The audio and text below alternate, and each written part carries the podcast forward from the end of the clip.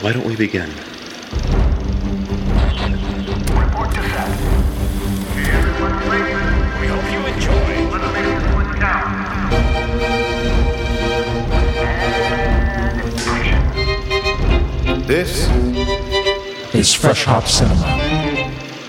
This is Fresh Hop Cinema. It's a podcast about craft beer and film, and my name is Max Minardi, and across the table is Johnny Summers. What's up? Johnny, tell people where they can find us on the internet real quick. At Fresh Hop Cinema. Quicker. No, it's- sorry. Twitter, Instagram, Letterboxd, Pornhub. What? God. uh, what is the other one now? I can't you just I'm now I'm just thinking of that. Um, untapped. Untapped, the one. Letterboxd, freshhopcinema.com, Patreon. Indeed. Let's go. Patreon is the one where you can support our show for money. Uh, you can do it on an episode basis, on a monthly basis, whatever your little wallet desires. Mm, Yep. Insta- Instagram's the one you can support us with double tapping That's your true. phone really fast. Yeah, and if you send us a message on Instagram, we'll send you a koozie for free. We still got those. Forget to mention that. every And now stickers. And, and stickers. Yeah. Um, okay, if you've never heard the show before, we talk about movies and beer, like I said, uh, usually new movies. And this week we are doing just that. We're not going to spoil anything till the very end of the show in a segment called The Danger Zone. where things get very dangerous. Oh, it's going to get wild. Um, as always, I want to say if you want to give us your feedback on any of the stuff that we talk about today, feel free to shoot us a good old fashioned email at fhccast at gmail.com. Uh, before we get started here, a couple things I wanted to mention. I, there's another very important reason people should email us. What is that? It's because we're having a contest.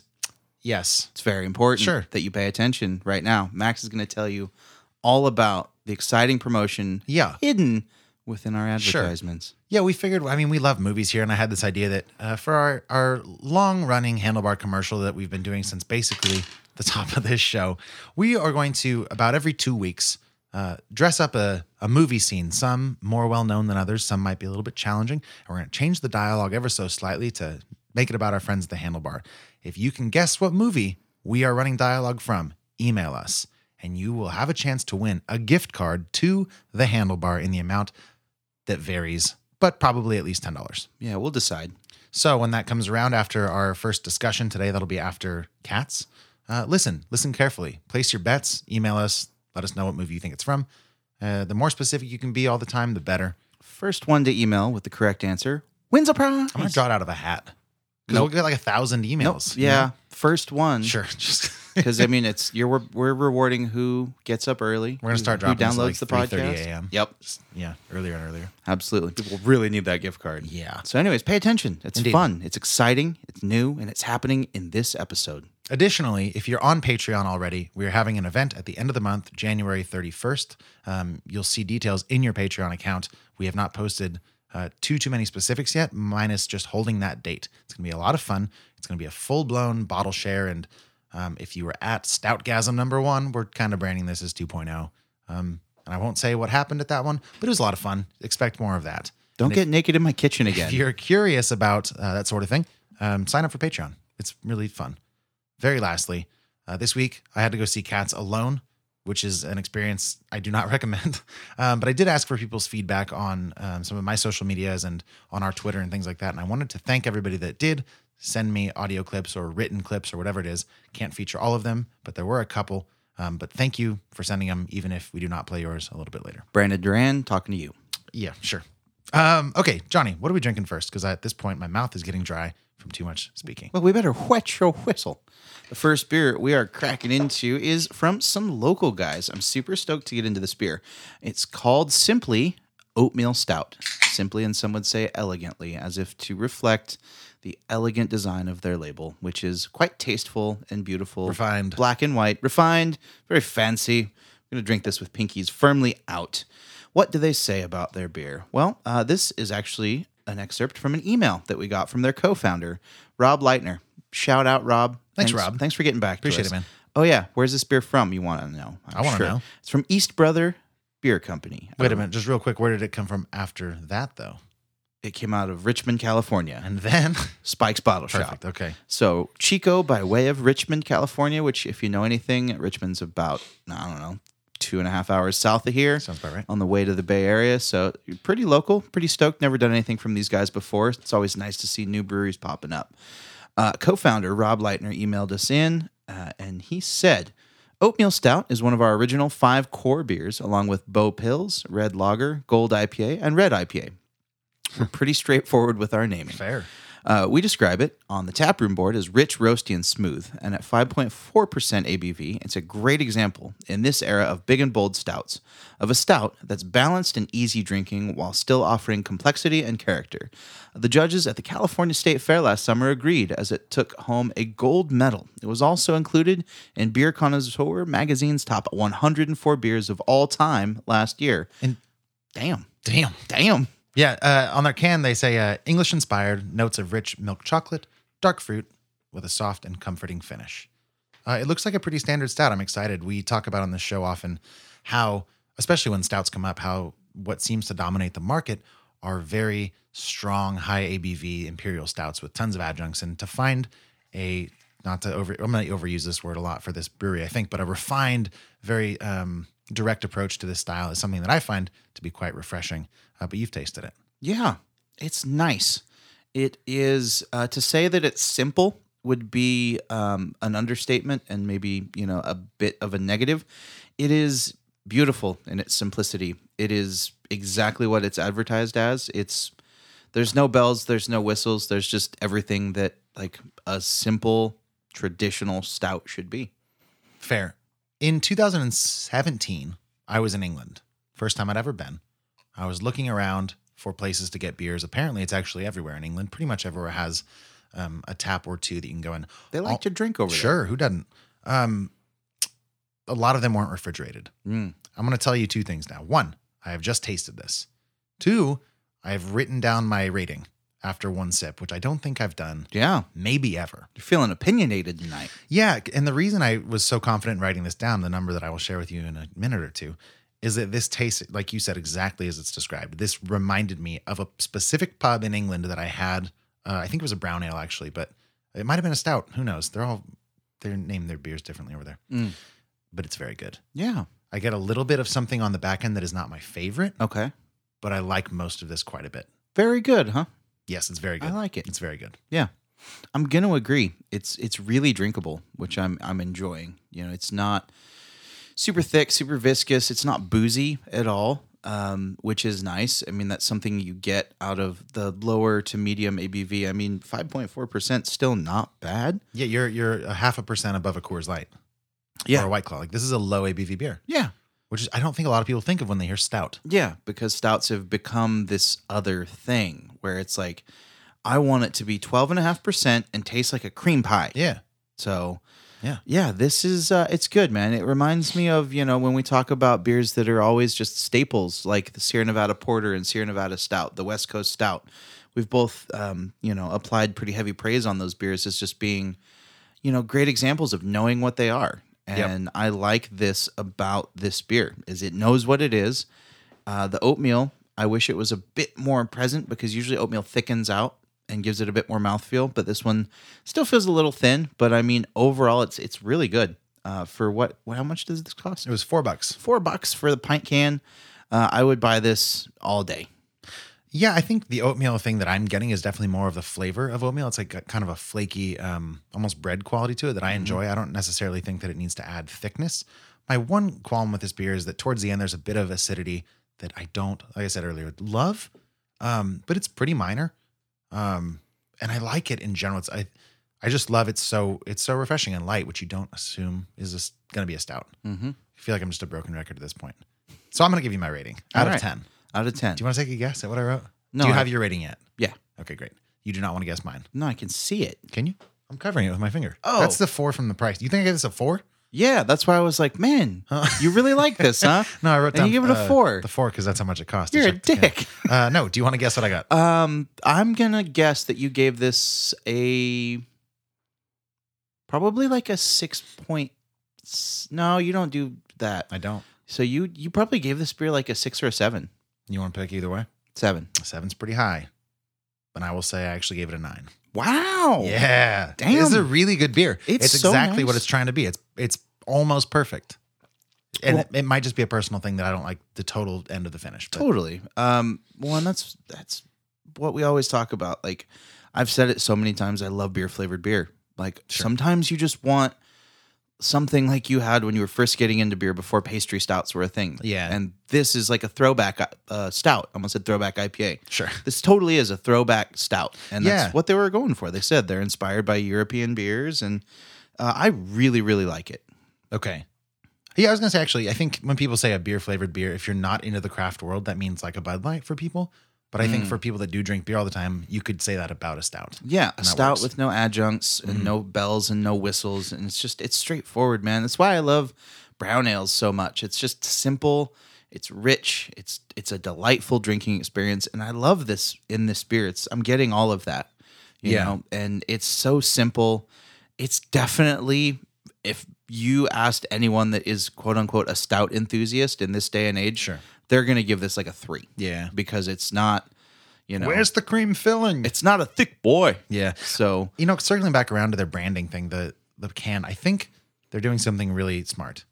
He even mentioned um, in the in the description here, uh, Rob did. He said we're pretty straightforward with our naming. They have a Bow Pills, a Red Lager, a Gold IPA, a Red IPA, and Oatmeal Stout. It's a straightforward beer. They named it straightforward. The can, like we said, is refined, but you know exactly what you're getting because in big bold letters right here it says Oatmeal Stout. That's it. Right there, Mm-hmm. you get it. It says it twice, It does say it twice. which is great. Um, I like the branding. I, really do. I think their marketing's really clean. Uh, I think it's a delicious beer, and I think it's something everyone should try because this is what stouts started as, yeah, and it's what they still are. Uh, if you let them just be what they are, sure. if you don't need to throw marshmallows and stuff in Yep. them, and those are beers are great. Every beer has a place, and this one uh, is in my mouth right now. This is uh, this is tremendous. This is uh, this is like an eight point eight for me. Eight point eight, right up there, man. Nice I job. love it. Uh, tying it back into our Patreon event at the end of the month, I think we should bring a couple of these to Stoutgasm 2.0. I agree. It's a good way to kick off the night. this is just a great beer to sip on, Right. Like I would, I would buy a four pack of this and just have it around, eat this with dinner. It's Yeah. it's really good. So that's oatmeal stout. Shout out East Brother Beer Company. Thanks for reaching out to us, Rob. We always like to hear from owners and brewers and stuff. Yeah, fair. Uh, Johnny Summers, can I play you a trailer for a little film called Cats? No, but yes.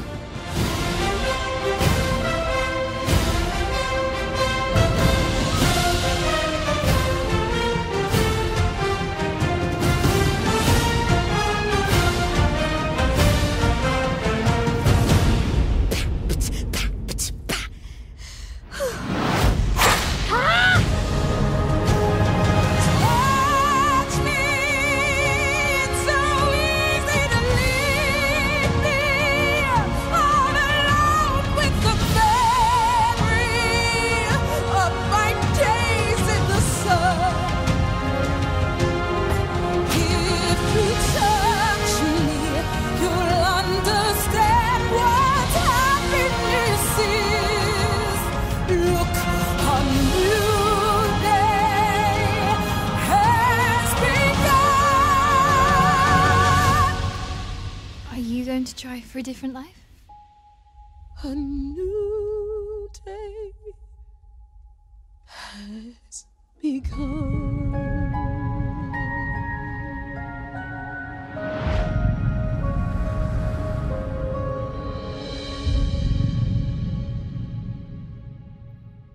Never heard a cat beatbox before. That's There's a lot of things you will not have heard a cat do. It's a wild and crazy time. All right. So, cats. A tribe of cats called uh, the Jellicles must decide yearly which one will ascend to the heaviside layer, heavy side layer, and come back to a new Jellicle life. Which Yep. that You should say off the bat you haven't seen this. I for sure haven't seen this, and I will not. Uh, that sentence in itself is entirely confusing, and I'm very flummoxed by it. So we'll get into that in a minute. This was released on December 20th, 2019, with a budget of $95 million. It's directed by one Tom Hooper. It opened with an astounding 6.6 million.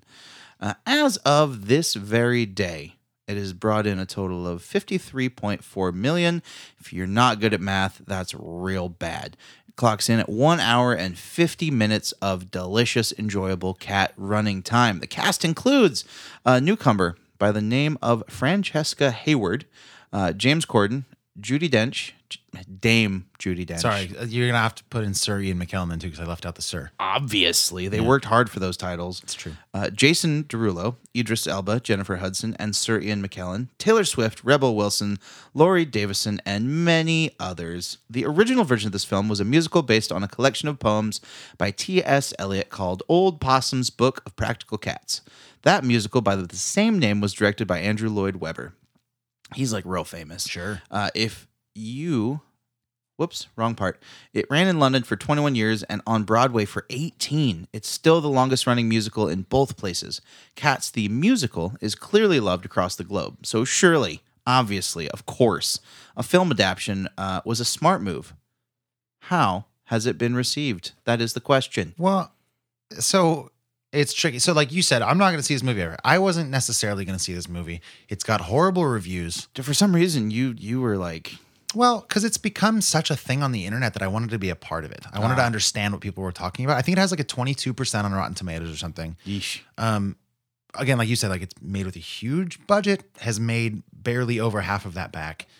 It's not doing critically well or financially well or generally well by most people's standards. um, I am dying to know how well it did in your heart of hearts. I liked it. Really? I liked it. Um, No. there's a f- I obviously Stop. so I was prepped. I'm gonna fire you, dude. I was prepped, but you can't because you haven't seen it. So you're just Also- gonna have to trust me. Also, I don't think I have that authority. That's probably true as well. Yeah.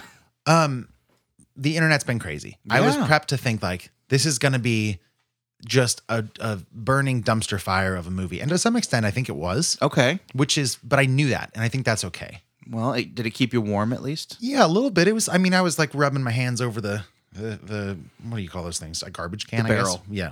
Barrel fire. Um, but I do think there there are some great songs in here. Um, particularly some of the solo stuff we- we mentioned on our break. Um, Jennifer Hudson, she has a solo.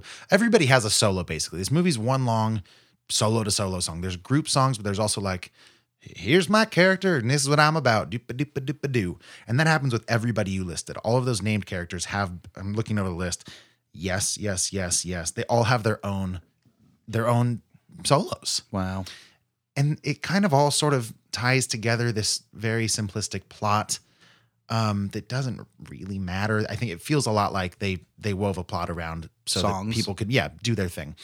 Um, and a lot of the people are bad in this. Like Rebel Wilson didn't do it for me. James Corden was not good at all. Um, Taylor Swift was over advertised. She's not in this for that much, and she has a piece that kind of works but mostly doesn't. Because from the trailers, it looks like she's the star. It looks like it's a Taylor Swift movie. I talked to somebody after I told us I just came out of Cats. I was getting coffee earlier, and they were like, "Ah, "I don't think I'm going to see it. I'm not a big Taylor Swift fan." I'm like, "She's not really the movie." And she said what you're saying. Like, it seems like it's a Taylor Swift movie, and it's not. Idris Elba's not very good in this, which is also hard to say because I love him. But Well, he's playing a cat. they're all playing cats. Jennifer Hudson, kind of playing cats. They're playing human cats. Yeah. We'll get into this uh, later. Maybe now. I don't know. You're definitely not going to see this. There is no later. Yeah. We're not talking about this movie in the danger zone. okay. Well, then I will say, um, yeah. Spoiler alert. Jennifer, not yet. Jennifer Hudson, good. I didn't know that song "Memories All Alone in the Moonlight" was from Cats. I just heard it on School of Rock. Oh, really? Yeah. So to hear that come to fruition at first, I was like, oh, that's funny. But then it has a reprise later in the movie, and that works pretty well. Francesca Hayward does a really good job. She's a she's a ballerina, I think, by trade, and got into this to do the acting and the singing. So she had a lot of uh, new weight to bear, and I think she did a pretty good job. Um, overall, it's a very strange experience. Um, jarring for for reasons that I will say now. Uh, there are people, humanoid people that look like cats, kind of With thumbs. with thumbs and toes. They have like full. They have they have like people feet. and boobs. We'll get to that. Yeah, but some of them wear shoes, and some of and this is where it really gets weird. Some of them wear fur coats, but the texture of the fur looks a lot like a cat. So it's like I don't know if they've like killed other cats and just wear them. Are these cats cannibals? I don't know. And then at some points, like they're like Rebel Wilson's character has a she's got a whole bodysuit and she unzips it to unveil another outfit. It's like, are you taking off your skin? I don't get it. Um, before I get into more of my critiques, I want to um, let somebody else that wrote in that spoke in, uh, phoned in. I don't know how I want to phrase that, but um, sort of on the more deplorable end of this movie's reception. Chimed in. Chimed in. Sure. This is uh, this is Joe. This is Joe Tausig from the uh, Peppermill Casino, bartender at Toast Lounge and Edge Nightclub, uh, sending in a review, my review of the movie Cats. Uh, first, the ini- ini- initial reaction is that that was terrible, terrible, terrible movie. Um, but the more I think about it and reflect on it, um, I felt like the opening scene was rushed and they threw a lot at us at once, and so it made the rest of the movie confusing because you didn't know what the heck was going on. Um, I was disappointed in the audio because there's a lot of times they were singing songs and whatnot where I couldn't understand what they were singing about, so that made the movie a little bit more frustrating. Um, on a weird note, I thought that the female cats having big ass boobs was super random, and I know that they're trying to humanize the cats, but it just, I don't know, it felt weird and out of place and just was bizarre. Um, so super disappointed, pretty bad movie in my opinion. Um, the plot was there, and I, I there was I, I wanted to pull for it, and I wanted to be a part of it, but the I just thought that the writing and how everything was done was just god awful. Okay, so Joe mentioned something that you mentioned earlier. He said, quote, the big ass boobs that they had. And and it ties into a larger problem with this movie. And I don't understand it. It's that I I'm not sure if they're cats or if they're people Yes. like they live in this world where everything is called like milk bar or like the Egyptian or like the meow club, that kind of stuff. But the buildings are all like human sized and the cats are cat sized. So they have to go in and like the sinks are way too big. So I don't get that at all. But it seems like they're in a cat world, Okay. except they're not. It's a cat boob world. So then the boob thing is weird because they try to humanize cats with with with human attributes And faces. and big faces for sure, and their weird toes in their hands. But sometimes they like walk on two feet. Sometimes they kind of do this. I think what do you? I don't know. Creepily crawl. Kinda Creepy thing, crawl. Creepy crawl. Um, and it's all very jarring and weird. At one point, y- you get mostly cats in this movie, obviously, but there are also mice. Hmm. There's a couple mice, which are basic. It seems like the same CGI effect used for the cats, but with less money dedicated to it. And all of the mice are played by like 12 year old boys time. Yeah. and it just seems weird. Yeah. There's a Rebel Wilson's uh, solo features uh, uh, basically a kick line of cockroaches, which are even smaller than the mice, and they all have the same face, and they're clearly like they're like a cockroach body with a human face, like not even disguised as a cockroach. This sounds like a fucking nightmare. It- so- uh, this sounds like something that I would just dream up in the most terrifying recesses of Yeah. a fever dream. I know. And at one point, Rebel Wilson eats the cockroaches, but they're like humans, and I don't get it, like because they they're sentient little cockroaches, but we're like eating them. with human faces. Yeah. And this movie was PG. We didn't mention that, but it, I don't know that it should have been. Well, a parent should definitely be guiding. Yeah. Um, so I, I definitely think there's a lot in this movie to be jarred by. It was also I, I wanna don't want to get away from this point too much. I did like this movie. Yeah, and I want to reflect on your friends. I'm assuming s- he's a supporter of the show. Does he? yeah, Joe likes the show. Joe's Joe's into it. Uh, so we'll call him a friend of the show. I'd love that. Friend of the show, Joe. Sure. That's his new nickname. Call it every time you see him. Deal. He, he- he said he didn't like it and it was a Right. bad movie. Sure. Why did you like it? Well, so for that, I'm gonna have my friend Angel set me up a little bit. Hey, Fresh Hop Cinema, this is Angel, longtime listener, first time caller. The movie Cats is everything I thought it would be. It's outlandish, it's bizarre, it's baffling and beautiful all at the same time. Uh, whether you think the imagery is gorgeous or nightmarish, it's a film that demands to be seen, considering it has great cinematography and set design. It's stunning. Uh, while it's far from being perfect, uh, the story isn't as strong as it could be. I don't think it deserved the amount of abuse it got online from Twitter World and the critics. Um, they had a great cast. Jennifer Hudson had a stunning number. Judy Dench, Robert Fairchild, and Ian McKellen are always great. I felt that the studio was trying to rush it for award season, and even before the film was out, you could tell it was going to be a disaster. Um, it missed awards uh, cut deadline.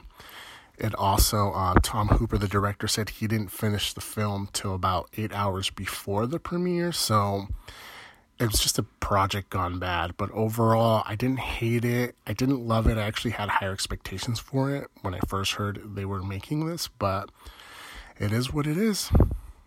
Okay, so I think that sets it up kind of like I I liked it. And I think the big thing this movie had going against it was the was all the reviews, all the vitriol and like it's spawned crazy news stories about people that go to see this movie on mushrooms or on weed and just like r- it like ruins their day. People vomit. I've read things that people start bawling. So I was going in like this is going to either be amazing or the most horrible experience. And to Angel's point, like it was it was okay. I think I think some of like the sets were cool, some of the songs were nice.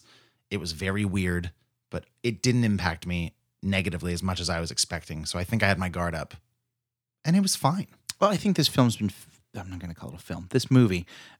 This is a film. It's a work of art, my Uh, friend. this glorious work of felt blacklight art uh, has been painted into a very extreme corner. One of uh, of just absolutely being terrible. And once a movie has been painted in that light, there is uh, there's an expectation of just like seeing an absolute steaming turd.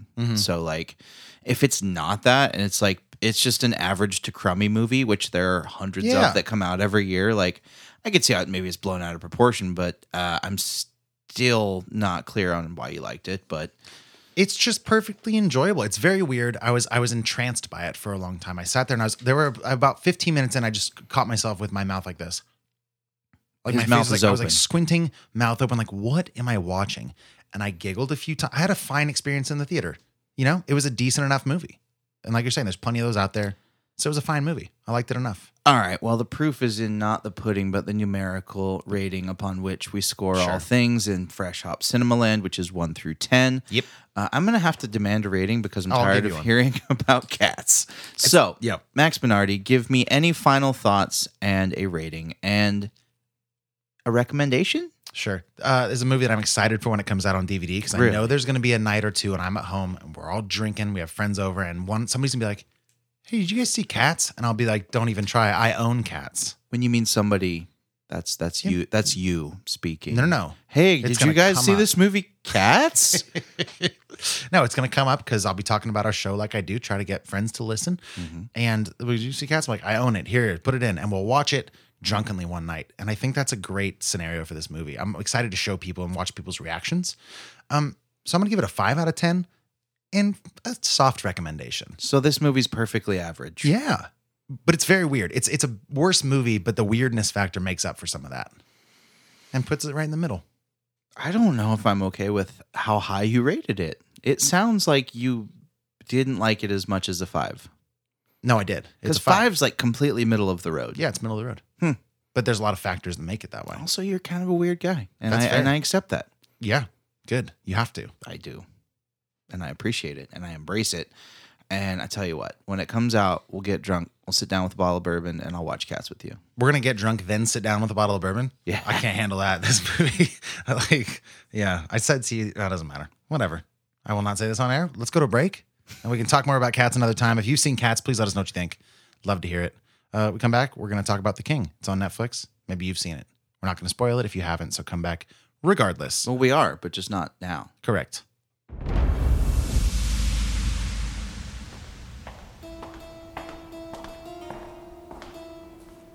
Summers, what are you doing wandering the corridors at night? I I was sleepwalking.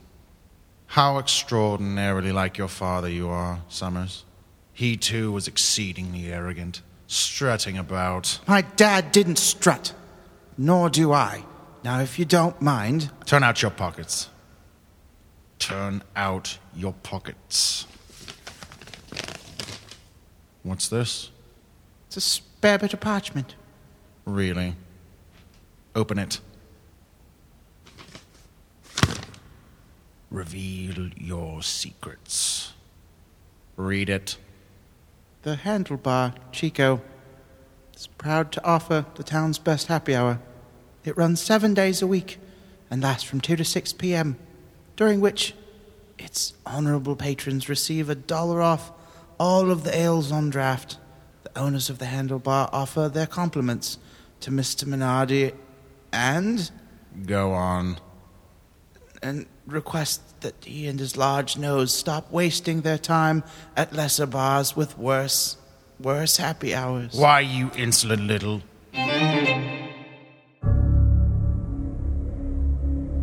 A king has no friends,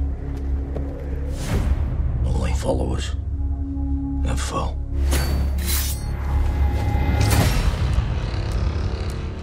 A new chapter of my life has begun. As Prince, I spent my days drinking, clowning. Now I find myself a king. Choose your steps wisely, dear brother. They have their own kingdoms behind their eyes. I need men around me I can trust. You are my friend. I will come with you.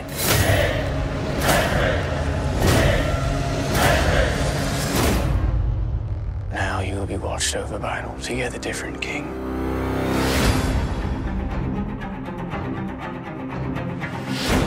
France is taunting us. They were my father's enemies, not mine. The screams of your men shall lull me to sleep at night. You will not topple this King Henry V of England you so underestimate.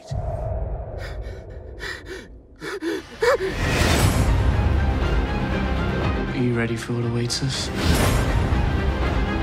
War is bloody and soulless. This is how peace is forged. Do you feel a sense of achievement? Surrender to me, King of England. Are you scared?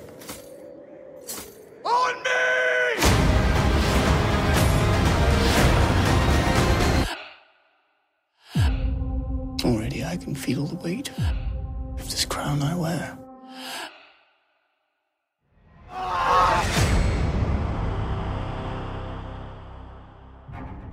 That was a riveting trailer for the film The King. It's a film uh, directed by David Michaud. He directed The Rover. It was written by him and actor Joel Edgerton.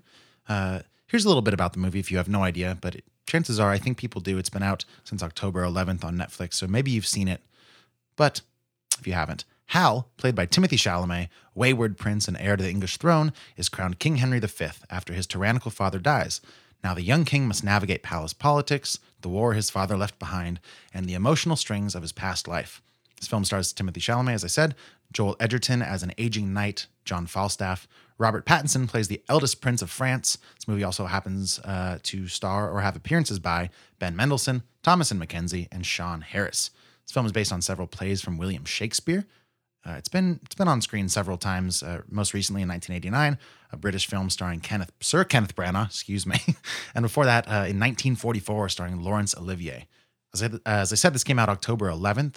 It runs two hours and 20 minutes long, a proper sword and shield epic length. Uh, it was made on a compared to Cats shoestring budget of 23 million dollars. Like I said, it's available on Netflix. Uh, so far, we're on what was the date today? January 7th or 6th? Correct. 7th. Netflix hasn't released released any of their streaming information, so I have no idea how many people have seen it. But if you follow this sort of thing, it's been getting a little bit of Oscar buzz, so certainly a few. And I know at least two amateur movie reviewers slash beer enthusiasts that have seen it. Ayo, that's us. oh, Yes, once again, we're not going to spoil this until the very end of the show. First, we're just going to talk about our general thoughts. Um, and since this was an at home viewing experience, um, Johnny, what was yours like? When did you watch this? Day or night? Did you watch it alone? I watched this last evening after preparing a delicious meal You're slipping back into character. of the fi- That's great. of the finest smoked meats Yeah. for mine wife. Yep. Yeah. No, uh, I we decided that Shalina wanted her birthday dinner at home, so I went and got some stuff, made some delicious food, and then we curled up on the couch with a blanket and some cats and some snacks, and watched this movie. And it was a very nice viewing experience. Hmm. All the lights turned off. Cats were even mostly quiet the whole time, so There no you go. distractions. It was very nice. It was very long, so there was a couple pee breaks involved, but uh, it was a nice viewing experience. Good. I watched it last night also uh, with my wife. She stayed up for most of it. She had to get up pretty early today for work, so I think she caught about three quarters of it. Okay. Um, and I enjoyed it, man. We Gianna also she loves to keep lights on when she watches movies, and and most of the time that's fine. I don't care because we're not usually watching them for the podcast. But last night I was like, can we please like let's just turn them off, and uh, just like really try to watch it because our living room's kind of bright, anyways. We turned them off. It was lovely. Um, watched it basically. Yeah, I, I know it's easy to take breaks when you're at home, but I committed. I was like, nope, I'm watching the whole thing. I don't think I stopped it once, um, which made for a nice experience. It made it almost theatrical. Very cool. Um, what did you know about this movie going in, if anything? Um, I had seen the the trailer like on Netflix, you're scrolling through and you know, kind of auto plays and you see like Yeah, a sure. little either trailer or snippet of the movie. And I knew about the cast. That was the first thing that grabbed me. I saw Robert Pattinson, I saw Timothy Chalamet, and I was like, ooh, oh, hey, this is a thing that deserves investing some time. Uh, Netflix original, good work, getting some good actors. So that was really the only thing I knew going in that like uh, it was a very good cast. Yeah, fair. So I knew like this was I knew this was Shakespearean. I knew that it had kind of been done before. Um, I didn't know anything about the actual story. So that I mean it was a very refreshing thing. I think I talk about on the show a lot how much I enjoy going into a theater blind where I'm Mm. not dealing with a sequel or a superhero story that I've heard before. Or an oversaturation of trailers. Or that, yeah. Yeah. I mean, I can't I've seen the trailer for 1917 uh, in the movies, in the actual theaters now a bunch of times. Yep. So I'm like a little bit um already bored of that movie, even though we're seeing it next week, I think. Um, so it was nice to just be like, all right, let's see what happens. Mm-hmm. Yep. I also really appreciate the irony of a French actor playing the English king here. Timothy Right. Chalamet is French. Uh, that was nice. Um, what do you think of the movie? So overall, uh, I really enjoyed it. Uh, we mentioned we were having a chat before we started recording about how I am uh, a big fan of like period pieces and just setting yourself into a completely early, much earlier time period. I find this type of film fascinating and when they're- Specifically, like war period pieces, uh, right? war, but also like I really enjoyed a lot of the politics in this movie and like the courtroom drama and the this movie delves pretty deeply into the perils and political nuance of being a king uh, in a time with no Twitter and no uh, it's yeah you actually have to trust people that are near you and just the Yeah. the interpersonal um, nuance of every relationship it really dove deep into that and this movie was as much if not more so about those relationships and him navigating the political just tumult of being a king um, it, m- m- as much or more with that than with the war aspect of things, which I really appreciated because it's super easy and kind of a cop out for a movie like this to just write in nothing but war scenes Yeah, and sure. battles. And um, this movie kind of transcended that archetype into actually being kind of a, a, a balanced film because it had different viewpoints and a lot of things to think about, even like until the very end. Um, there's things that you maybe not didn't consider, you know, different viewpoints and you know who do you trust who advises you and, and there's just so many interpersonal relationships that that defined so many of these rulers back in the day that like it's fascinating it was so much more than just battles it was uh it was a really interesting movie it was super drab color palette wise at time at times and then you got these scenes with just stunning color some of the scenes stood out to me Mm. as just being absolutely gorgeous with the contrast of these deep dark rich colors contrasted with everything around being kind of this this awkward shade of brown like Yeah. it was just such an interesting color scheme that they used and it would have been like that back in the day too just everyone that was kind of on the poor side just didn't wear anything Just Mm-hmm. yeah, that- like brown. Just Yeah, yeah. it was just- that's a big thing. Yeah, like clothing dyeing was like yeah a huge thing. absolutely so visually this movie was really really stunning like the cinematography and the quality of watching that you would have thought this movie came out on the big screen for sure so for it to be something netflix direct uh, i found really um, inspiring and refreshing and it makes me hopeful for all the movies coming out in 2020 that netflix is producing which that's a whole nother episode Sure. we can talk they've got so many movies coming out but for them to take the care and yeah it was a, a short smaller budget but Yeah. um, the end result was something that was visually really encompassing and an enjoyable watch. And I liked the story. Uh, Timothy Chalamet is taking over the universe one movie at a time, and I am really happy to be alive during that time because I think he is absolutely fantastic, and this movie just keeps that going for me. So um, that's a really long way to say I really like this. That's great. I, I share a lot of your sentiments. Before I dive into mine that are uh, strictly my own, I wanted to touch on two things you said. Uh, one is being a king before Twitter. I remember I, it's just a very strange sentence, but it makes a lot of sense, sadly, kind of today. There's a scene early on in the movie where um, Timothy Chalamet's character receives a he's receiving gifts, G I F T S, not the moving pictures. Hey, um, you got a text. Yeah, and he uh, he receives from Robert Pattinson's Prince of France a ball, and it's meant as an insult. And there's a distinct moment where his advisors are telling him, Chalamet, you need to respond with force. You need you can't be seen as weak. And what he says is, basically, I have people to worry about in a kingdom and things that matter. I don't need to to respond with my ego. And I remember thinking like. We could we could do with a bit of that. that sounds like a It and- seemed applicable, didn't it? Right. And and that was the first time um, that I had I thought that this movie might be relevant today and more than just a period piece for for this uh, very famous story that keeps being told on screen. Um, so I think I'm also in the same boat in terms of in liking this, especially when it comes to the stuff you mentioned, like the the courtroom stuff or the um, banquet. What do you what throne room stuff? Maybe. Mm. Um, I watched a few months ago Troy from I think 2003. Is that when that came out? Okay. And that movie is not like this. That movie is all about the huge battles and the uh, like basically filler scenes of politics. Mm-hmm. And I think so often the consequences of bad politics are war. I think this movie treats that with real weight, which Yeah. is refreshing. There's even um, in the script. There's even mention of the uh, the way people look at war. Mm. There's that one scene where Ti- Timothy Chalamet is speaking about Joel Edgerton's character and how he uh, looks at war.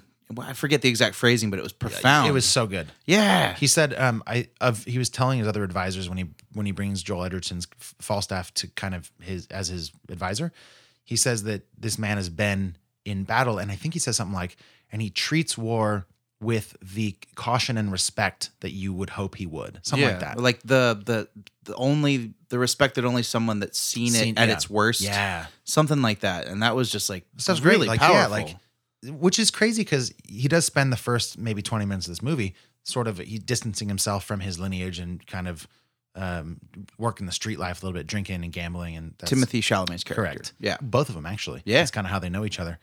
Uh, Joel Edgerton, I mean. Slumming it at the tavern. Yeah, dude. What stuck out to me also was I think you inherently underestimate somebody this young being in this role because you're surrounded by people that have um, been in this lifestyle for so long. But Timothy Chalamet's performance here carries real weight to it. It, it might just, like, he's got a very, um, this is true in Ladybird also, he's got a very um, brooding sort of thing about him. Smoldering. And it plays well into this character. Like you can feel that he has the weight of a crown on his head Yeah. um, and and he's going right up against all these other actors that have been doing it for a while, and I think he holds his own quite well. Yeah. We could talk about Robert Pattinson for a minute if you want. I wanted to bring up one thing. Yeah. Um, just talking about that gift, the ball. Uh, it made me like consciously. I wrote it down in my note. I took notes on my phone while I was watching this. Just a few things to bring up. It made me wonder if that's where the the term "the ball is in your court" Oh my gosh, I didn't came think about from. that. dude, that's you're onto something. That's is that just that's crazy to me. I was like, that Yeah. could be where that came from. Yeah, I've actually never. I always assumed it was like basketball, but Yeah. um, that makes a lot more sense. Because kings had courts, Sure. you know, and he opened the present like basically at court. Yeah, totally. I was like, ooh, The insult of the ball was that it was a game ball, right? It was Yeah. basically like you're you're a child. you're playing games. Yeah, like Yeah. you. This is what you need, not you know. Mhm. Smart. That's a crazy stuff. that's good insight, I think. Thanks, man. Um, so do you want to talk about Pattinson at all here? Yeah. He was in this movie. He was in this movie. That's I. It's I don't even want to say what I'm about to say because I think it might be giving stuff away. So I Okay. won't say that either. Um, I liked him in this um, for what he did. I think he was. I think he was. By the time it all plays out, I think his performance makes a lot of sense. yeah, and he I'll touch pl- on that more He later. played his role well. Definitely. I think one of the other things that I really enjoyed about this movie is the uh, seriousness and weight with which it took all of the combat. Um, there is a frivolity to a lot of movies that just kind of romanticize the Or violence. glorifies maybe. and what yeah, Yeah. it's just it gets to the point where you're just watching you know gore porn Sure. or people just murdering each other in like these theatrical and spectacular ways totally. and this movie really takes a sobering grasp to the realities of what battle would have been like at Yeah. this time period Yeah. and i found it very refreshing because it was not like anything i had ever seen up until this point Let me push back very, very slightly on that one note because it did certain two specific shots were like, this is the Battle of the Bastards from Game of Thrones. Mm. But I think overall the tone of this versus that, night and day. yeah i mean there were moments sure Because- yeah, there's- yeah. But there was also the moments of like the mass battles that just were messy Just- and yeah, muddy and yeah. just gross and like fighting to the death with your bare hands is not glorious and it's Yeah. not pretty and it's Yeah. not uh it's not a prize fight. It's uh It's a you try survival. it's you trying Yeah. not to die. So I liked the approach that they took with the violence in this movie because Yeah. it could have very easily just been way overdone. Yeah. And I think it was tasteful and respectful and probably pretty accurate. Can we talk about the first um, sort of confrontation? Do you feel comfortable doing that without calling it a spoiler? Um, the fr- uh, let's see if I can dance around it. There's a there's a challenge for one on one. Oh yeah, Can we happens talk about that? very early in the movie. So we also have an appearance, and I can't think of the actor's name, but he played Tommen in Game of Thrones. So maybe my brain was already in Game of Thrones mode. Probably. But he's the younger brother of Timothy Chalamet. Uh, his dad, Ben Mendelsohn, who was the king, was gonna give the throne to him instead of Timothy Chalamet. In the movie, not in real life. Correct. It's not Timothy Chalamet's younger brother. Right. Uh, Yeah. Right. Yeah. So it's King King Henry the Fourth. He's a prince. Sure. Okay. um, and he, there's this big battle that's going to happen, and it's the characters established on the opposite side. Um, in the very beginning of the movie, with one of those beautiful shots you're talking about, it's the end of a battle, and he puts a guy out of his misery, kind of, but he doesn't have a charismatic or caring way about him. He's like, "Eh, Scotland's the other way, you bastard, die. That's the bad guy, one of them, Mm-hmm. the early bad guy, um, who Timothy Chalamet then kills in this one-on-one fight. But I think it's when the movie establishes like this isn't a polished knight sword fight. Like it it turns to the ground within 15 seconds. But they've both got like the cool equipment. They've got Yeah. the sweet armor Yeah. and um, everything you think about when you see people dressed like that. Right. You think like noble, like fair Right. fight, like Yeah, totally. "Ha ha, pick up your sword. and then it's like, no, we're just gonna survive. I'm gonna rear naked choke you and then stab you in the neck. Yeah. Like oof. And I think that leads because what happens next can remain uh, unclear for now. But I think it establishes this precedent of sons obeying what their fathers have taught them, even though that's very dumb most Yeah. of the time. And which is why I was so refreshed by Timothy Chalamet's character when he does take the throne. He's like, I'm gonna, I'm. He says it so many times. I'm not my father. Yeah. Like we're doing things differently now. So listen to me. Yeah.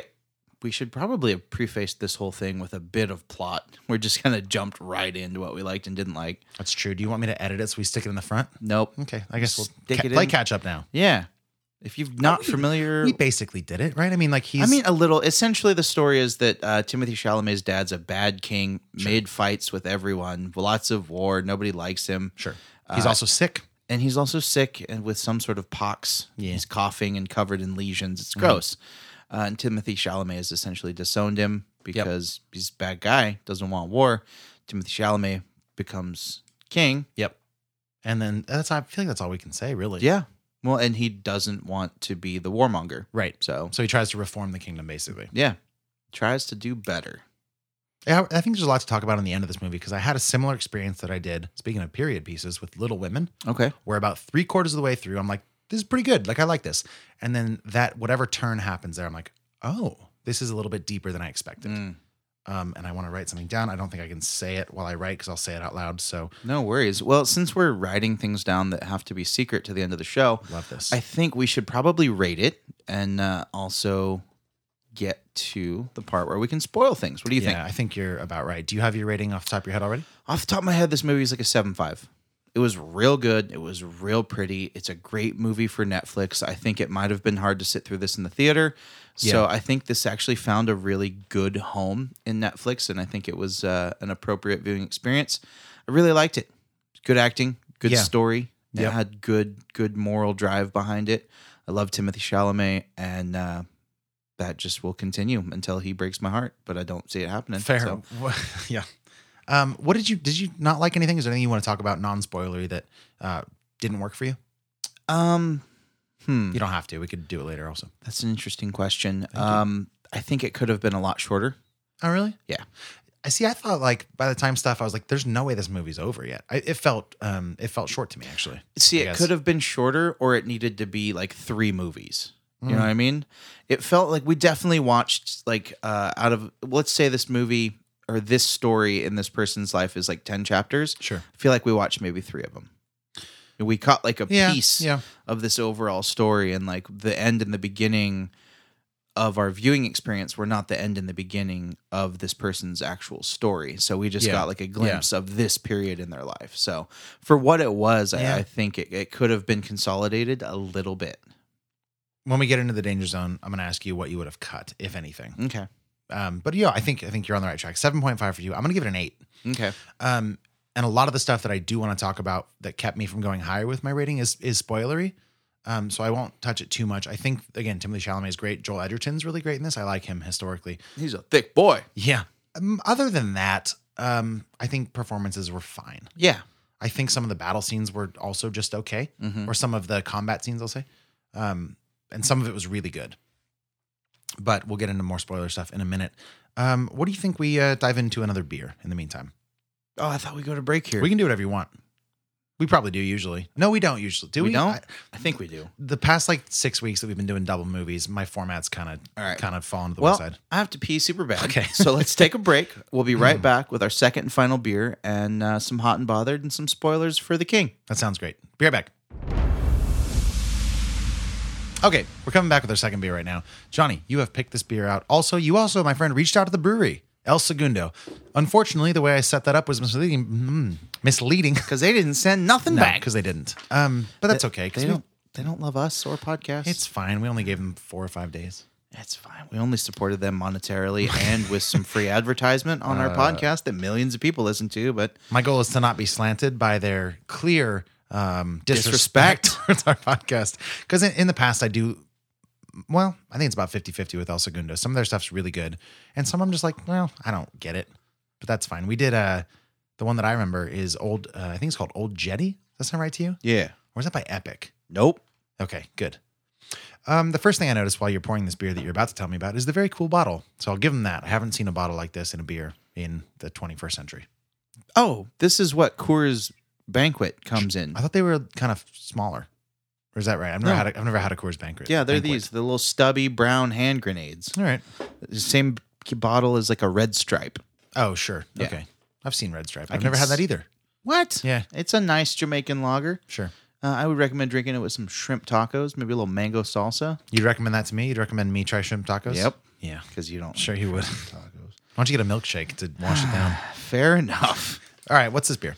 So, from the brewery that doesn't answer emails, we are going to be doing Mayberry IPA from El Segundo Brewing out of San Diego, California, where the internet apparently doesn't reach, you know, the emails and all that.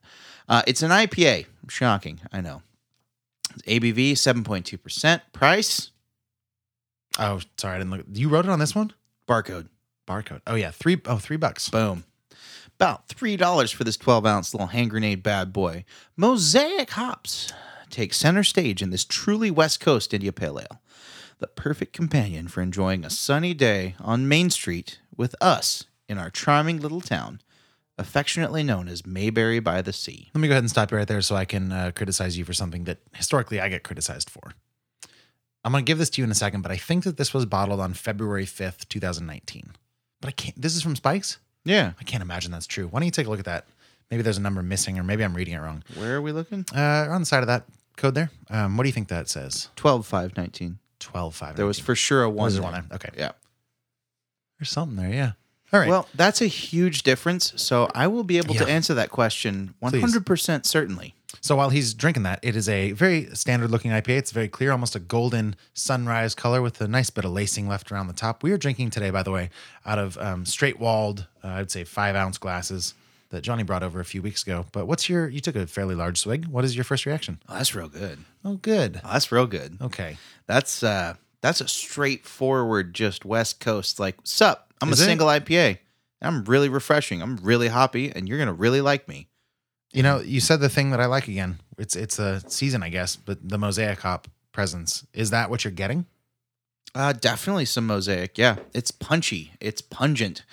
It is earthy. It is piney. It is just man, Shit, that's good. fundamentally Yeah. sound, man. This is a five-tool player. A what? It's a sports thing. Oh, okay. Yeah. I was like, man, five tool player. Yeah. All right. What sport is that? I think uh football. Sure. Football is going to be the five-tool Uh, You could say player. anything, and I bet, yeah, Yeah. definitely, man. That It's makes sense. Obviously croquet. Ah, for sure. Cricket. No, Cricket. That'd be a fun way to. That'd be a fun game. Play croquet with cricket bats, Hmm. or the opposite. Cricket with croquet bats. you just have a hammer. Yeah. Ooh. Or play polo with. No, that wouldn't work as well. They would both work on with polo. They're too short. The polo ones are like Oh, they're like- super long. Yeah, because you gotta do it from a horse. That'd be fun. Though you gotta like lean off, uh, like like old western rider s- style, like on down the side of the saddle. Trick riding. That'd be fun. That'd be I'd cool. watch that sport. Me too. And I don't watch sports. we should incorporate more horses in our ball sports. I agree. Imagine football on horses. A lot of injuries. People for getting sure. tackled It- off of horses. Yeah, it'd be a combination of like uh, polo and this movie, The King. Yeah. Just that. Polo King. This is good beer. I like it a lot. I do too. Uh, it is. I mean, exactly like they say. It's it's Yeah. it's a straightforward West Coast IPA. Um, so have you never had this before? Never. I haven't either. I, I when you when you when I saw this name in our email, I was like, I feel like I've had this beer because I do feel like it's one of their flagship beers, but I feel like we ha- it's been in our radar at least briefly, and uh, I want to say it was something that was possibly going to be on an episode but didn't make it due to uh, freshness issues. that might be true. Um, but yeah, I saw that it was readily available and and um, fresh, and I love the bottle. First of all, it's it's eye catching. Uh, and that and the price point, three bucks for a little twelve ounce bottle, like that's a good deal. Yeah, it's it's almost too good of a deal. That seems wrong to me. I know I don't mean wrong. Uh, like that's not what it cost. I feel like somebody priced it wrong. That's like too it should cheap. cost more. yeah, like this should be like four fifty or five maybe. Like five's high, but it should be like four bucks. Three's No. three's a good deal. Well, three bucks is an eighteen dollar six pack. Well, that's true. So is it priced correctly? I guess. Yes, it is. yeah. It's perfectly priced for a 12 ounce single. I guess so. But I I, pi- just when they're singles, they're usually more expensive. That's why it's three dollars. But no, I'm saying like if this were a six pack and it were 18, I'd be like, that may be all right. But No, like that they're more expensive at three dollars because a six pack probably would be like 14. oh, Yeah. you think so? I don't know that I've ever had a six pack of El Segundo. Because I swear the only ones that I can picture are the bombers. Yeah. And like the 22s with- that we've done, um, I don't know. I, I will have to look into this and see if this beer comes in a six pack. It, Yeah. it looks like it. I mean, it comes in a six pack. Yeah, sure. Uh, but I would say it's probably a bit more marked up because I mean, three bucks for this beer is a good price. Yeah. Uh, and eighteen dollar six pack is hard to stomach, but um, for twelve ounce bottles, yeah, you're fine. That's, I mean, yeah, we're just bottles. yeah, That's a fine set. Like, what is, I remember when I first got into like San Diego beers, um, it was the uh, Sculpin from Ballast Point. and Hmm. mm, that was expensive. Those- yeah, those were like 17 or $18 for a six pack. Yeah. I think this beer's, well, I like Sculpin a lot, but I think this is better than Sculpin. for sure. Me too. This is Um, completely acceptable at three dollars for a twelve ounce Totally. bottle. Yep. Also, I do want to confirm it definitely was Old Jetty, but the one that I was also thinking of by these guys was the Standard Crude, Oh, which yeah. I think you got me one time. Yes. I might still have it actually. Uh, that must have been from like 2016 or something, Hmm. um, which is like a, a pretty well renowned um, Imperial Stout. Yeah, if you still have that, we should drink it. Sure. Shit's probably really good. Maybe we'll drink it at our event. Maybe that's Ooh. that's a perfect stout for stoutgasm. that's Hell exactly yeah. what I'm talking about. Um, okay, what else do you want to talk about with regards to Mayberry IPA? Well, this beer is absolutely crushable. Uh, there's really not a whole lot I don't like about this beer. Yeah, I don't I don't know that there's anything I dislike either. I've only had maybe one and a half sips, so I'm gonna try it again after you do. But look for something that is sticking out uh, poorly to you. Not much, man. It's sharp. It's pungent. It's it's sharp in like a mouth-watering way. Like I drink it and my mouth waters. It doesn't have that super dry finish.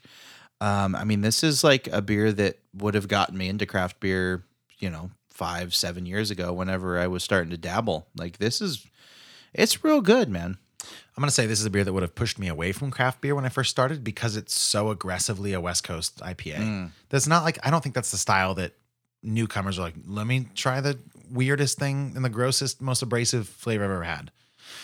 But I think it's a good thing. Yeah, This is a very solid beer. yeah, it really is. And I would, I would buy this and have it around all the time. man, it's I'm now I'm also trying to think of something that is not good, but I'm having trouble. Um, which puts me in a dangerous space of maybe having to give out another 10, which I've already done in the past like four weeks. It's a good time of year. This is nice. Yeah, I, I, dude, I'm hard pressed. Uh, it's it's a little bit too, oof, maybe just a hair too earthy, yeah. Oh, really? just a hair. I don't get that. No, I think this is um for me at least. This is super solid. Yeah. I mean, it finishes super nice and easy. Uh, a little pithy on the end, but like in a good way. Sure. Yeah, there's there's not a lot to to detract from this beer right now. I'm gonna list a couple adjectives. Okay. Bitter. Yep. Bright. Yep. Aggressive. Mm-hmm. Uh, refreshing. Yeah. Light. Drinkable. Sure. Drinkable for sure.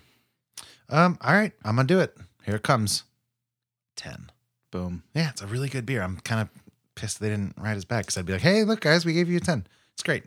And then they'd be like, we love you. Here's free beer. I don't know how the world works, but that's how I like to pretend it does. That's fair. I want to live in the world you live in. Welcome. I can't find anything wrong with it. Is it a 10 for you as well? We have another one, and I'm gonna open it. Wow, wow, wow, wow, wow. Sure. It's yeah, 10. All right. That is Mayberry IPA. It's 10s across the board, which only happens once in a harvest moon here on Fresh Hop Cinema. Yeah. I think it's happened. Well, technically, we're in we're in 2020 now. So once this year, first time of the year. Um, if you want to get it, you can get it at Spikes for three dollars for a twelve ounce bottle if it's still around. It's pretty fresh. It's uh, it's less than a month old, so go grab it if you want. Damn, that's good. Damn, that's good. Uh, let's go to Hot and Bothered. Wait. Okay. Sure. Answer your emails, guys. Yeah, fair. That's the only complaint. I, am inclined to think that they. Yeah, let's dock it a point. Back to nine. Back to nine. Uh, no, I'm inclined to think they're probably not hearing this. If they didn't even respond to email, there's no way they're listening to a podcast link that we send them. But so I'm not gonna send it. Yeah, we're gonna we're gonna pursue them. I think that's probably fair. We should. We know a few friends. If you're listening in San Diego, hey, maybe go down to El Segundo. Be like, hey, you guys hear that podcast where they reviewed your beer? That's yeah. the only reason I'm here. Yeah, and then if they say no, and you say, well, are you gonna listen? They say no, you leave. You don't buy anything. Just turn around. Be turn like, around and walk out. Check your emails, mother trucker. Yeah, yeah, and then come back when they do. Yeah. How about now? How about now? Hot and bothered, my friend. What are you feeling this week? One or the other, if you had to pick. Uh, hot. Nice. It's been a good week. I'm okay, trending well, give, up. Give me a bothered though. I want to know. Give me something bad. Mm. Just I I don't want to spend too much time. I don't want to ruin on this mood that we have going. Ah oh, man. But give me like a you know a surface level annoyance that's got you bothered. Jared Schmidt stopped paying for HBO. Oh, that's true. I tried to go on and watch something and it said renew your subscription. Yep. And then I texted him and I was like, "Hey, have you seen this show?" He's like, who? No, like, what? no, I canceled my subscription. I'm like, oh, cool. I don't watch it anymore either. I just wanted to watch that. That's show. a Patreon promotion if I've ever heard if I've ever heard one. Get on Patreon, and then when you stop using services that we glean from you, we'll insult you. yeah, hundred uh, percent. Uh, That I, I want to watch uh, Watchmen. I do too, and I can't. Uh, yeah, legally, we could watch it together. You can come over to my house and we can watch it. There's ways around well, sure. HBO thing too, yeah. so we can we can make it work. That's true. You know? All right, well, give me a hot, dude. Oh shoot, man, it's been a fun week. Oh, I had a lot of fun this weekend. It was your wife's birthday. Yeah, we went out of town. We went to a resort. I drank. She got a massage. We ate steaks. Was it your first resort? First resort? Oh, what's wrong with me today? No, it was my last resort. It was interesting. Wow, wow, wow. Thank you for completing that for me. You're very welcome. it was a nice time. We we had a very enjoyable time. She had a good birthday. It was all the bells and whistles. Yeah. Wh- whoopity doo. Good times. So good. big thumbs up. Yeah, it was Well, nice. what town did you go to? Where was the resort? It's a secret. No, I don't give away my secrets. Really? You're not gonna tell anybody? All right. I mean, it's fine. It was uh, up in yeah. Anderson. It was uh, a resort, spa, and uh, restaurant right off of I five called Gaia G A I A, which is like Brazilian for Mother Earth or something like oh, that. Cool. Yeah, it's pretty cool. Yeah, there's a brewery in Anderson now.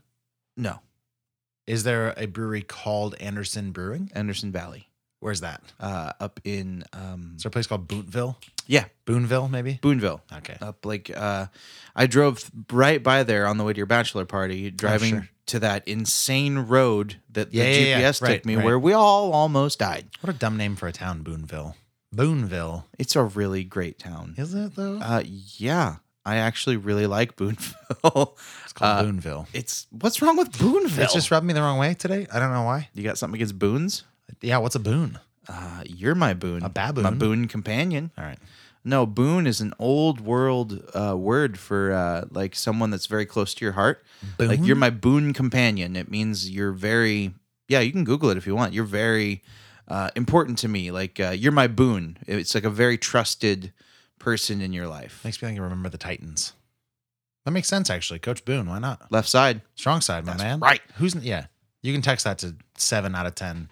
Let me try that again. You can text that to ten people on your phone, and seven of them will respond with the right answer. Absolutely. Yeah. So that was nice. Went up to Anderson, had some resorting. ate some steaks. It was fun. It's a good time. Well, that's great. Yeah. But my real hot this week's the uh, the Golden Globes. That was fun. Ah, it's the kickoff of Sure. award season. Tis.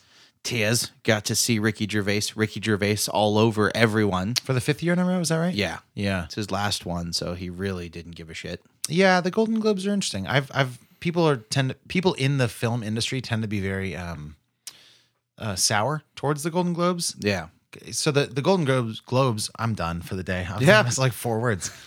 The Golden Globes are put on by the uh, Hollywood Foreign Press Association. yes, Um and it just tends to carry a lot less weight than the Academy Awards. yeah, Um a lot of a lot of minds are like whoever pays the most money basically, or whoever gets the most promotion basically throughout the year. To quote Glenn Weldon, the Golden Globes blow strange and unusual winds. It's a nice, it's a nice turn of phrase.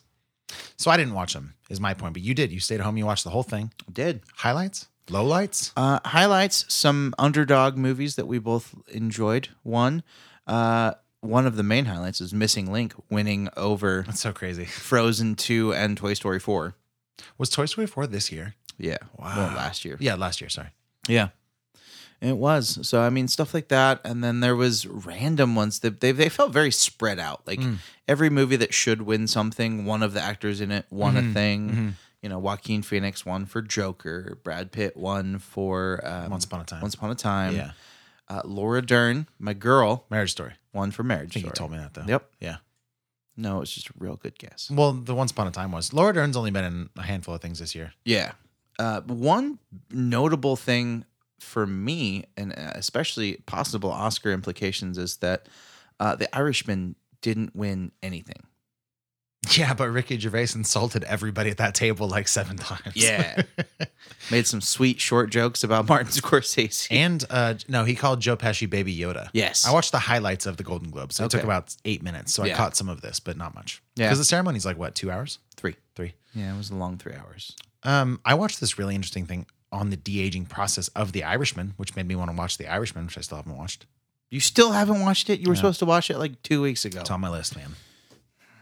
But anything else for you? Uh, no, it made me look forward to the Academy Awards, and it made me curious to see if um, Once Upon a Time in Hollywood wins everything because Hmm. I've heard it said by people smarter than me that there's nothing more lovable or loved by Hollywood than stories about old Hollywood. Yeah, that's why La La Land was such a big one. Yeah, Um, okay, well, uh, What about you? Yeah, speaking Yeah. of uh, movies um, completely generic segue. What about you, Max? that are on people's minds at things like these, that like The Irishman are getting a lot of Oscar buzz. I'm going to play you a trailer for a movie that has not gotten as much attention, but also maybe doesn't deserve it. Here's a trailer for Bombshell. You have to adopt the mentality of an Irish street cop. The world is a bad place. People are lazy morons. Minorities are criminals. Sex is sick but interesting. Ask yourself what would scare my grandmother or piss off my grandfather. And that's a Fox story. Oh, it makes so much sense. Women are everywhere. We're letting them play golf and tennis now. HR's on the phone because you called me a skirt. Yeah, it's, I gotta read that manual again. The attitude off camera was even worse. You're a man hater. Learn to get along with the boys. You're sexy, but you're too much work. I have a whole list. Will other women come forward? You may have heard there was a dust up involving yours truly and presidential contender Donald Trump. There was blood coming out of her eyes, blood coming out of her wherever. Oh my but- God. Did he just accuse me of anger menstruating? Wait, am I going to be the story? No. No. I'm going to be the story. No. Nobody stops watching because of a conflict. They stop watching when there isn't one. I want to convince you that I belong on air, Mr. Ailes. I think I'd be freaking phenomenal on your network. I could pluck you out and move you to the front of the line, but I need to know that you're loyal. I need you to find a way to prove it. I'm the bad guy. you trying to get me to like a movie just by playing Billy Eilish? I know you like Billie Eilish. It was such a strange. th- By the way, that song did not come up at all in the movie Bombshell. They just used it for promo, Hmm. uh, which feels a little on the nose. Because if you don't know, Bombshell is the uh, retelling of the 2016, I believe, uh, scandal involving the CEO of Fox News, Roger Ailes, in this movie played by John Lithgow, um, involving his sexual harassment of many, many, many, many, many of the uh, female uh, employees of Fox News. What year? I'm gonna say 2016. Okay, um, is when this all happened. That was recent. Yeah, it was very recent. Um, you heard in the trailer mention of Donald Trump during his presidential candidacy, that kind of stuff. Um, anyways, this film stars Charlize Theron. She plays Megan Kelly, a very prominent person in today's modern age. Nicole Kidman's in this, Margot Robbie, John Lithgow, like I said, Allison Janney, Kate McKinnon, uh, Malcolm McDowell, Mark Duplass, a lot of people. Um, I did not realize this movie was set so modern time. Yeah, so I was I saw this with my sister this weekend. Um, without whom the show could not be possible. Bailey good Lenardi, looking out. What a mid-show shout out. Good for you, man. That's nice. Um, so it's it's if you've seen trailers or been alive in 2019, this movie feels very 2019.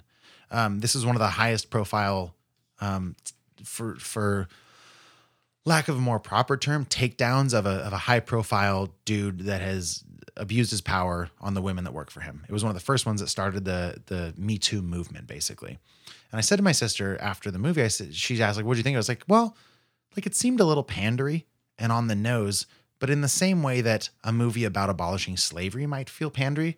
Um, I've read reviews online saying this movie only tells one side of the story, and I'm not so interested in hearing the side that advocates for sexual assault, nor owning slaves. hey, you didn't know what she was wearing, man. yeah, God. So that comes up a lot in this movie. Like, Sure. all of these sort of like um, bullet points of sexism, like, well, I didn't know not to call you a skirt. I didn't read the manual. Like, you got nice legs. Show me more of those legs. That's what gets viewers to stick around. It's an interesting movie insofar as it is a modern depiction of what has happened and been brought to light in a lot of these um, higher level corporate settings. Fair enough. Also, John Lithgow does a really good job of playing kind of the uh, creepy, rich white dude. He did that in Beatrice at Dinner, also, like a very kind of Trumpian figure. It's easy to be what you are. I mean, I don't, you know, I, I like to think that by advocating to be this person in this movie, he is not that person. Well, he's white and rich. That's So true. two thirds there What's the other third? equals creepy. Creepy. Equals Sexist. believable. yeah. So you've seen the trailers for this movie or no? Yeah. Yeah. Uh, any interest in seeing it? Do you think you'll check it out? Uh, it would be definitely something I watch at home Mm. because I don't have all the time to go see movies. I wish I did. Uh, I it, it wouldn't be one that I see in the theater, but it's one that I would definitely want to watch, and I probably will either rent or stream. Yeah, that seems right. I think you should watch it. I think most people should watch it. I don't think it's the most agile telling of this story. I don't. I think it could have been done a little bit more um, subtly, possibly. Um, Is it a subtle story though? well, so what happens? My main issue with this movie is that it invents basically a fictional character who is played by Margot Robbie. And I think when I learned that she was fictional, I was like, you don't really need a fictional person. Like, tell the story of the people that went through the trauma that you're referring to, and let that be the story. But they kind of invent this character to to be a very cut and dry. Like, well, obviously, now we know he was bad, and it's like I kind of got it. Like that was fine. You didn't need to bring that in. And for about two minutes in this movie, do they deal with the actual repercussions of the emotional trauma associated with the type of sexual assault we're talking about in this film? And I wish they would have spent more time on that and less time on the um the very specific Fox is bad vibe, Mm. which I kind of agree with, but there's a bigger issue at play that I think was sort of overlooked. Gotcha. That said, Charlize Theron is great as Megan Kelly. The resemblance is uncanny. Her her vocal performance alone is uh, nuts. Um, and everybody in this is pretty good. All right. Uh, so I would say if you get a chance to watch Bombshell, check it out. You don't have to see it in theaters necessarily. It's probably not going to win anything, but check it out. It's a movie of 2019 that I think very well encapsulates encapsulates 2019. Fair enough. Okay. And that's Young Maxwell's hot this week. Anything got you bothered? No, that was that was my bothered. Uh, no, that was yeah, it was neither I guess.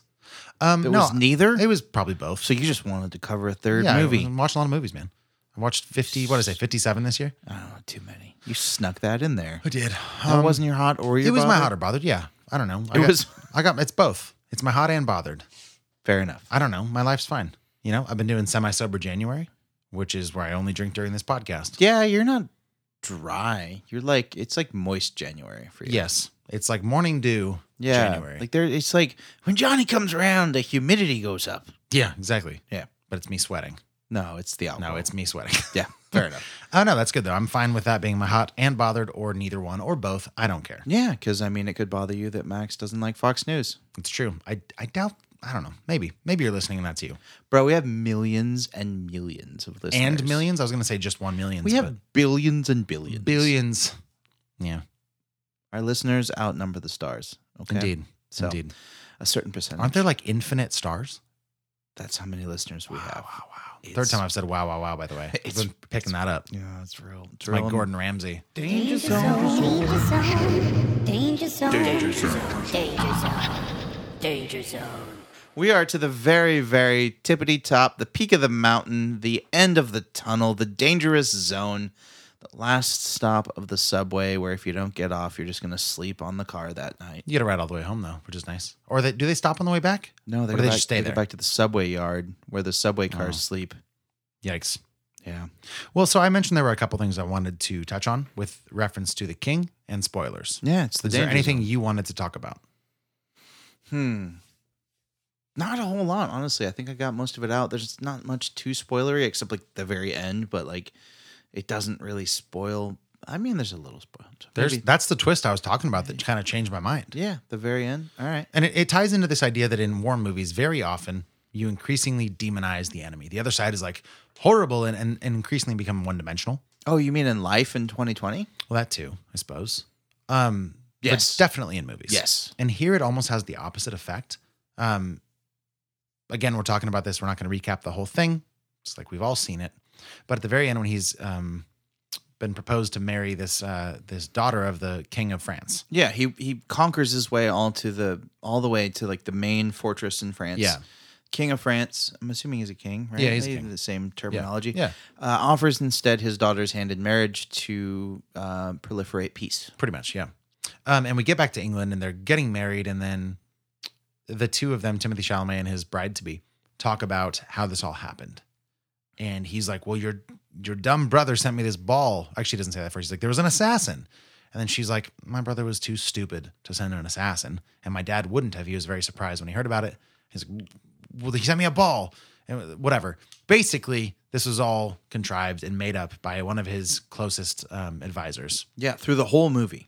Yeah. And by the end of it, it's like his only person he can trust because Falstaff is dead at this point um, is his wife, who he doesn't know. Yeah. What an interesting twist, I think. I was like, this is the way it played out, too, is like a great exercise in tension building Totally. because you get sort of this inkling of suspicion as a viewer where you start thinking maybe something is off but i'm not totally sure what it is like i think this guy william has betrayed me but i don't know how and then we get this great um basically monologue from timothy chalamet towards the end where he's making william stand up on this uh, stool or crate or whatever he's like you stay up there and it slowly escalates into a very um almost like scorsese slash um Tarantino bang out by the end. Like it feels very mobster and, and like do-do-do-do-do explosion. Yeah. And it culminates uh, with him getting stabbed in the back of the head while he's basically asking for forgiveness, which is pretty intense, pretty intense thing to do. It is, man. Yeah. But um, I think the way the movie plays out by that end, where it's like, we're going to forge a peace and you have to be honest with me and I'll be honest with you. We'll do this. Yeah, because she really opened his eyes to the level of Yeah. deceit in his own court that he, in fact, did not even realize. Yeah. Which was fascinating. Yeah. The way that the whole war, his whole campaign on France, essentially the whole movie up to this point, uh, was contrived and put into motion by his closest advisor uh, in this whole grand scheme that other people had that Timothy Chalamet's King Henry V had no part in actually Yeah. thinking up. Mm-hmm. And he, in fact, was just a pawn in someone else's war as a king. And it's so tragic because he was so avidly pushing to not go to war. Yeah. and it was you got to imagine from from his advisor the the betrayer williams perspective it was like could have sworn he was just going to go for it because his dad was that guy so like i'll be fine my i'll have tons of land in france it's like all right well i gotta give him this ball and i gotta get, make up an assassin and here we go like he tried so hard not to do it but i think his openness and his his um lack of desire to go to war plus his openness with his future wife says a lot to how this historical figure has been constantly re um, retold. His story's been retold throughout history. I think it's a I think it's a good one. Like William says, before we realize he's a betrayer, like you might have proven yourself as one of the great kings of England. Yeah. I think that's uh it's, stands true, at least from what I've seen in this movie. Totally. It was a very interesting story. It made me want to research more into the the the original Shakespearean literature and Sure. also, you know, maybe check out some of the the films Mhm. that have been done that I mean, I assume that they're kind of classic, you know. I don't know. Yeah, Laurence, prob- probably. Laurence Olivier did a lot of good stuff. Yeah. So I don't know. I'm gonna look into it, but yeah, it's an interesting story. Definitely makes me want to learn more, which is good. I mean, it sparks questions, but Sure. it was an interesting movie about you know politics and and the cost of war and how sometimes you become an instrument of war when all you're Mm. advocating your whole political career is peace. Yeah. and you don't even realizing you don't even realize you've been manipulated until the war is over. Yeah, till It's- you've murdered thousands. yeah, Not- dude. Yeah, murdered. Yeah, Yeah, why not? like in retrospect, this movie's way more insightful and and thought provoking Mm. than like just right after watching it because you know we have a chance to break it down and think about it and, Yeah, and let it breathe a formulate little bit. opinions. But like, yeah, the the way he was manipulated as a king that was very anti war Mhm. uh, is fascinating. You got anything else? No. All right. Well, if you've seen The King, or if you've seen Bombshell, or if you've seen Cats, or if you've had the Mayberry IPA or the Oatmeal Stout from East Brother Brewing, please let us know. It's a lot of ifs. A lot of ifs. Uh, we'd really love to hear your thoughts. Again, all the stuff at the top of the show, you can get a hold of us through those places. Um, just one extra reminder because it's new. If you know the movie that we, how should we phrase this? That we quoted, that we um, reenacted. We did a parodied. scene. We did a scene. If you know the movie, which we dressed up, if you know the movie that we did a scene from that we dressed up as a commercial, write us in. Let us know what movie that is. You can get uh, your name put in the hat to get a free gift card to the handlebar. Um, we'll be back in your feeds next Tuesday with another movie and a couple more beers. The show wouldn't be possible without Bailey Minardi. Uh, my name's Max Minardi. My name's Johnny Summers, and if you're on Patreon, you're welcome because you're going to hear us before next week recapping our top movies, top 10 for each of us of 2019. So, again, reconsider joining that to check that out. But if you're a peasant that doesn't have that, then we'll see you next week. We hope you enjoy. Let's make this one count. And action. This is Fresh Hop Cinema.